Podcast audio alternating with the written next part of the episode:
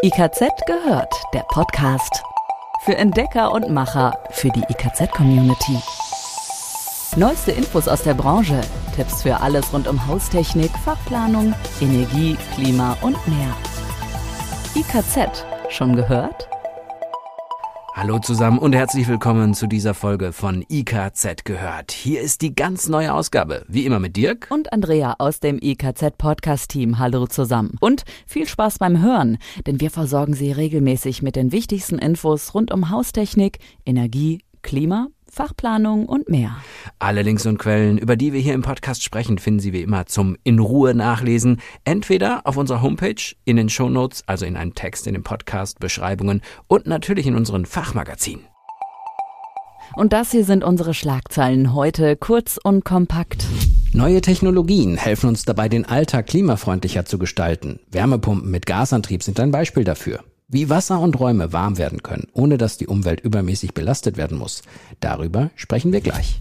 Vier von zehn Wasserschäden passieren, weil die Installation nicht ganz korrekt war.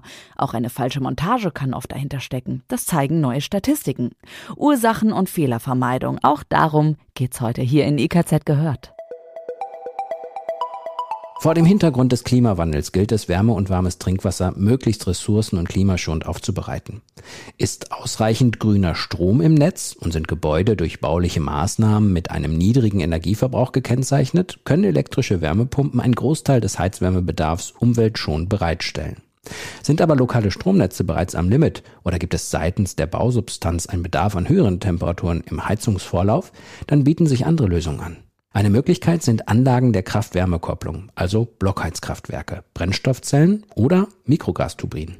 Sie erreichen zwar nicht 100% Gesamtwirkungsgrad, aber sie bieten durch ihre gleichzeitige Stromerzeugung mehrere Vorteile. Sie entlasten die Stromnetze, stützen in dunklen und windstillen Zeiten die erneuerbaren Energien und schaffen problemlos auch höhere Vorlauftemperaturen.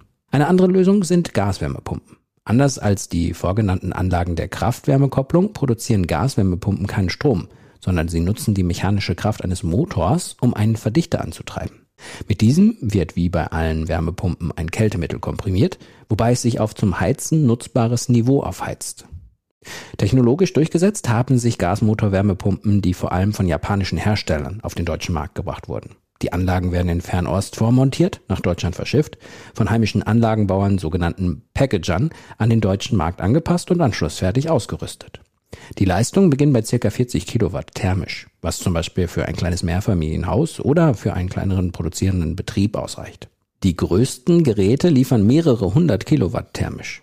Grundsätzlich können Einzelgeräte aber auch kaskadiert angeschlossen werden, um größere Leistungen bis in den Megawattbereich zu erreichen. Eine neuartige Technologie aus französischer Entwicklung geht einen anderen Weg. In ihr kommt kein Gasmotor mehr zum Einsatz, vielmehr wird ein dem Stirling-Motor ähnlicher Kolben erhitzt. Dieser entwickelt daraus eine rotierende Bewegung und komprimiert ein Kältemittel.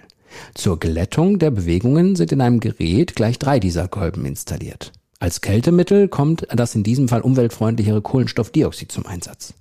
Mit nur 20 Kilowatt thermischer Leistung, aber einem Wirkungsgrad von mehr als 180 Prozent, stellt diese vom Hersteller als thermodynamische Gaswärmepumpe bezeichnete Entwicklung eine Option für Einfamilienhäuser mit höherem Wärmebedarf dar. Thermodynamisch bzw. stoffchemisch spannend wird es dann bei Gasabsorptionswärmepumpen. Diese Technologie nutzt ebenfalls keinen Gasmotor, aber sie bindet noch sogenannte innere Energie, die sogenannte Enthalpie ein, die beim Mischen und Trennen bestimmter Stoffpaarungen frei wird. Am deutschen Markt ist bei mehreren Lieferanten eine aus Italien importierte Lösung verfügbar, die sich der Mischung von Wasser und Ammoniak bedient. Auch hier wird mit einem Gasbrenner Energie zugeführt und das Kältemittel im Anschluss zum Heizen genutzt. Alle genannten Typen von Gaswärmepumpen sind bei der Auslieferung anschlusstechnisch an die deutschen Normen angepasst. Für den Installateur bedeutet das, dass über die Definition von Aufstellmaßen und Schnittstellen sämtliche Planungsarbeiten relativ einfach abgeschlossen werden können. Es müssen dann lediglich die Vor- und Rücklaufleitungen zum Heizungssystem bzw. zum Trinkwassersystem sowie ein Gasanschluss und ein Abgaszug verlegt werden. Im Fall der Gasabsorptionswärmepumpen kommt zusätzlich eine Abblasleitung für das als Gefahrstoff zu betrachtende stark riechende Ammoniak hinzu. Für komplexere Installationen gelten die gleichen Regeln wie für alle anderen Heizungs- und Kälteanlagen. Insbesondere die Lieferanten von Gasmotorwärmepumpen bieten dafür spezielle Anschlusssysteme an. Ebenso sind hier teilweise schlüsselfertige Systeme verfügbar. Unser Fazit? Gaswärmepumpen stellen insbesondere für Mehrfamilienhäuser, Quartiersnetze und kleinere Unternehmen eine gute Alternative zur rein elektrischen Wärme- und Kälteerzeugung dar. Mit der Option, langfristig über das Brenngas vollständig klimaneutral betrieben zu werden, bieten sie schon heute die Einbindung eines großen Anteils erneuerbarer Energie aus der Umgebung oder dem Untergrund. Leitungswasserschäden durch Installationsmängel. Vier von zehn Leitungswasserschäden gehen auf Installationsmängel zurück. Das zeigen Erhebungen des Instituts für Schadenverhütung und Schadenforschung der öffentlichen Versicherer.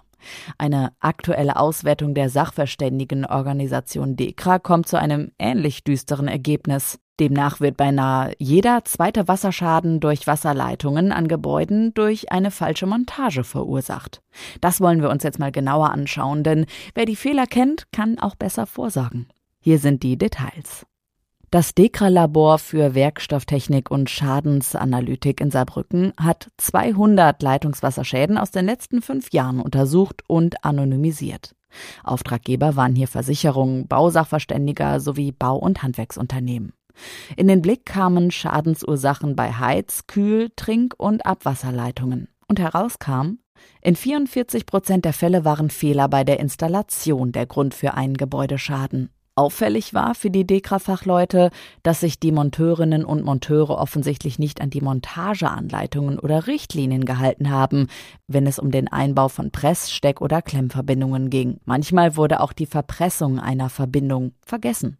Außerdem, so die Auswertung, soll in vielen Fällen nicht fachgerechtes Werkzeug verwendet worden sein, Dichtungen verklemmt und die Rohre nicht ausreichend vor Feuchtigkeit von außen geschützt worden sein. Bei Gewindeverbindungen wurde zu viel Hanf verwendet oder die Verbindung zu fest verschraubt. Der zweithäufigste Schadensgrund laut den Untersuchungen Produktmängel. Und zwar in 27 Prozent der Fälle, also fast einem Drittel. Oft gab es Materialfehler, weniger häufig waren konstruktive Mängel der Grund. Auffällig war für die Dekra-Analytiker-Teams, dass sie Materialfehler nicht nur bei Billigprodukten gefunden haben, sondern auch bei einigen Markenprodukten mit DVGW-Kennzeichnung. Was kam noch raus? Bei 14 Prozent der untersuchten Bauteile haben die Betriebsbedingungen zum Schaden geführt. Zu hoher Leitungsdruck oder Frost haben die Rohrleitungen kaputt gemacht. Bei einigen Fällen war der äußerliche Kontakt mit einem korrosiv wirkenden Medium verantwortlich, zum Beispiel durch die Verwendung von aggressiven Reinigungsmitteln.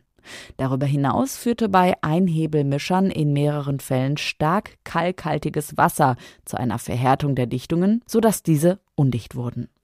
Weitere Gründe für Wasserschäden waren Korrosion aufgrund ungünstiger Wasserverhältnisse, etwa 10 Prozent, Planungsfehler, 3 Prozent, oder Beschädigungen von Bauteilen nach der Installation, etwa 2 Prozent.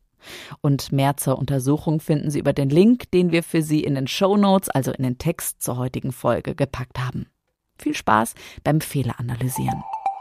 Das war's diesmal von uns, von dem Podcast-Team. Bleiben Sie dran, bis zum nächsten Mal. Tschüss. IKZ gehört. Jetzt reinklicken und noch mehr entdecken. www.ikz-select.de